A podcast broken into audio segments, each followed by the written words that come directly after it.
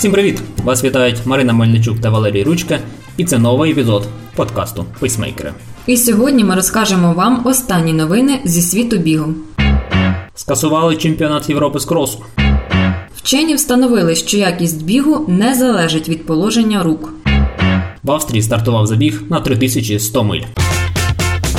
Чемпіонат Європи з кросу, який 13 грудня повинен був відбутися у Дубліні, скасовано. Про це повідомляється на офіційному сайті Європейської легкої атлетики. Під час засідання виконкому Європейська легка атлетика обговорила з представниками місцевого організаційного комітету питання проведення чемпіонату Європи з кросу з огляду на поточну ситуацію з COVID-19. Через невизначеність у проведенні масових спортивних заходів, карантинні обмеження в Ірландії і заборону на в'їзд і виїзд у багатьох країнах Європи, провести захід у визначені дати не є можливим. Цитата: рішення скасувати чемпіонат Європи 2020 з кросу було складним для європейської легкої атлетики. Після повідомлення про те, що чемпіонат Європи у Парижі не відбудеться, ці змагання були останньою можливістю провести цього року захід. Тому це і було не так легко для нас, зазначив виконуючий обов'язки президента Європейської легкої атлетики Добромір Карамарінов. При цьому голова оргкомітету чемпіонату Європи з кросу Ліам Генесі зазначив, що вони, як і вся легкоатлетична спільнота, дуже розчаровані. Проте в ситуації, яка складалася з COVID-19 на сьогоднішній день, таке рішення було єдино можливим. Але на противагу цій відміні анонсовано 6 грудня 2020 року марафон у Валенції, що відбудеться правда тільки для еліти з дотриманням всіх карантинних вимог. Виявляється, якість вашого бігу не залежить від того, згинаєте ви руки чи ні. Таких висновків дійшов гарвардський вчений. У науковців є один дивний пробіл в еволюції і розвитку людини. Ми точно не знаємо, як людина полювала до неоліту, тобто до моменту, як вона озброїлася палицею, каменем чи ножем. У людей немає кігтів, як у котів, і немає зубів, як у собак. Стрибати людина теж не могла далеко, як і швидко прискорюватися. Виявляється, є один навик, яким люди володіють краще за всіх інших тварин біг на довгі дистанції. На відстанях більше 15-20 кілометрів людина стає непереможною. Ні кінь, ні косуля, ніхто не в змозі змагатися з людською здатністю довго бігати. У цьому ж виді спорту один з найнижчих розривів у рекордних показниках між чоловіками і жінками. Бігом можна починати займатися ще дошкільнятам, а стартова площа будь-якого марафону зазвичай переповнена пенсіонерами.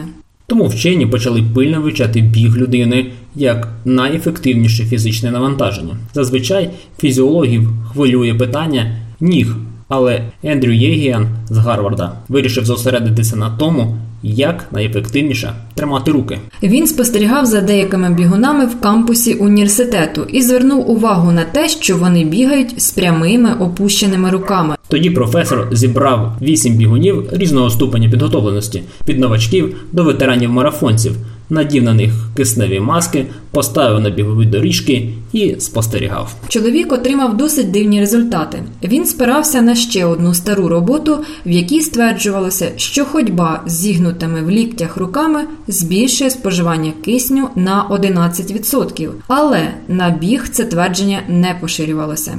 Виявилося, що бігати можна і зігнутими, і з прямими руками. При цьому вчений допускає, що при швидшому бігу підняті руки потрібні для балансу. Однак це твердження вимагає зовсім іншого дослідження. В Австрії стартував забіг на 3100 миль на заміну того, що мав відбутися традиційно у Нью-Йорку в червні. Старт триватиме у Зальцбурзі з 13 вересня по 3 листопада. У спортсменів практично не було часу на підготовку і стратегічне планування відпустки, тому на старт вийшло 5 чоловік з Ісландії, Словаччини, Австрії, Італії і Чехії. Траса обрана в мальовничому місці вздовж річки. Коло сертифікована. Довжина трішки більше 1 кілометра. Оригінальна траса в Нью-Йорку 883 метри. Спортсменам треба подолати 4781 коло, щоб здолати 3100 миль. Розпорядок дня загальний старт о 6 ранку і траса відкрита до 24.00. З півночі до 6 ранку у бігунів відпочинок. На подолання дистанції відводиться контрольні 52 дні. Далі у випуску. Нове дослідження довело: біг попереджає остеоартроз. А ще науковці встановили, як тренування впливають на мозок. Ольга Ляхова розкритикувала стадіон Кременчука. Автори нового дослідження поставили перед собою завдання оцінити зміни змісту глюкозаміну в хрящі колінного суглоба у нетренованих початківців жінок-бігунів та порівняти їх з контрольною групою, яка веде малорухливий спосіб життя. Глюкозамін це моносахарид, що зустрічається в організмі людини, виробляється хондроцитами безпосередньо в хрящовій тканині. Він потрібен для збереження і побудови здорової тканини суглобів. У дослідження було включено 9 жінок, кожна з яких пройшла 10-тижневу програму збігу, і 10 жінок контрольній малорухливій групі. До і після 10-тижневого періоду хрящі колін в двох групах піддавалися візуалізації за допомогою МРТ. Схеми тренувань дотримувались 89% вігонів. Протягом 10 тижнів вони тренувалися на трав'яному покритті, асфальті, щільних лісових масивах і стадіоні. Висновок, який зробили автори, наступний: в даному дослідженні хрящ позитивно реагував на помірні бігові навантаження в порівнянні з сидячим способом життя, і подібну бігову схему можна вважати цінним інструментом в стратегіях профілактики остеоартриту. Однак слід проявляти обережність при застосуванні цих результатів для більш широкої популяції і для більш тривалих тренувальних програм. Ще одне дослідження встановлювало вплив бігу на мозок. Довели, що тренування з низькою інтенсивністю поліпшують увагу та когнітивні функції. Це здатність розуміти, пізнавати, вивчати, усвідомлювати, сприймати і переробляти зовнішню інформацію. З іншого боку, пробіжки з високою інтенсивністю активізують афективні емоційні процеси. Крім цього, високоінтенсивні тренування також привели до зниження функціональності в тих областях, які були пов'язані з руховою функцією. Іншими словами, перед роботою чи навчанням краще легенько протрусити зранку, а після роботи для, так би мовити, емоційної підзарядки можна і швиденько побігати. У Кременчуці неприпустимі умови для підготовки спортсменів. Про це на своїй сторінці у соціальних мережах розповіла українська легкоатлетка Ольга Ляхова. Цитую: стадіон в моєму рідному місті Кременчук. Хочеться плакати. Умови можна сказати неприпустимі для здоров'я спортсменів. Невже в такому великому місті, як Кременчук, не можна побудувати хоч один гідний стадіон і цим залучити населення до здорового способу життя? За всі роки в спорті я не могла залишатися вдома довше ніж на один тиждень, тільки через брак інфраструктури в нашому місті, відзначила Ляхова. А тим часом у Львові вже відбулися перші змагання на оновленому стадіоні Скіф. Тут провели відкритий кубок Львова із легкої атлетики. А у Луцьку облаштували нове місце для пробіжок. Допис про цю новину у Фейсбуці перепостила і Ольга Ляхова і написала. Потрібно рівнятися на кращих. У Луцьку відкрили в парку гумову доріжку для занять спорту. От би й нам таку, підписала вона. Звернемо увагу, після її першого допису міський голова Кременчука Віталій Малецький зауважував у міськраді про те, що спортсменка зробила зауваження про стан доріжки, мовляв, у той же час, коли місто фінансує її спортивну стипендію. Однак чи стосується одне іншого? Ольга ж продовжує гнути свою лінію і подала свій проєкт програму Громадський бюджет Полтавської області. Ініціатива стосується реконструкції парку миру, а саме будівництва бігової доріжки по колу з поліуретановим синтетичним покриттям, що запобігає виникненню травм при заняттях спортом. Також ляхова закликає спільними зусиллями зробити Кременчук спортивним містом і підтримати проєкт. Далі у випуску.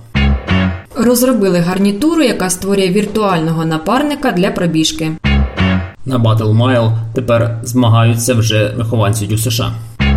І на сам кінець анонси найближчих забігів.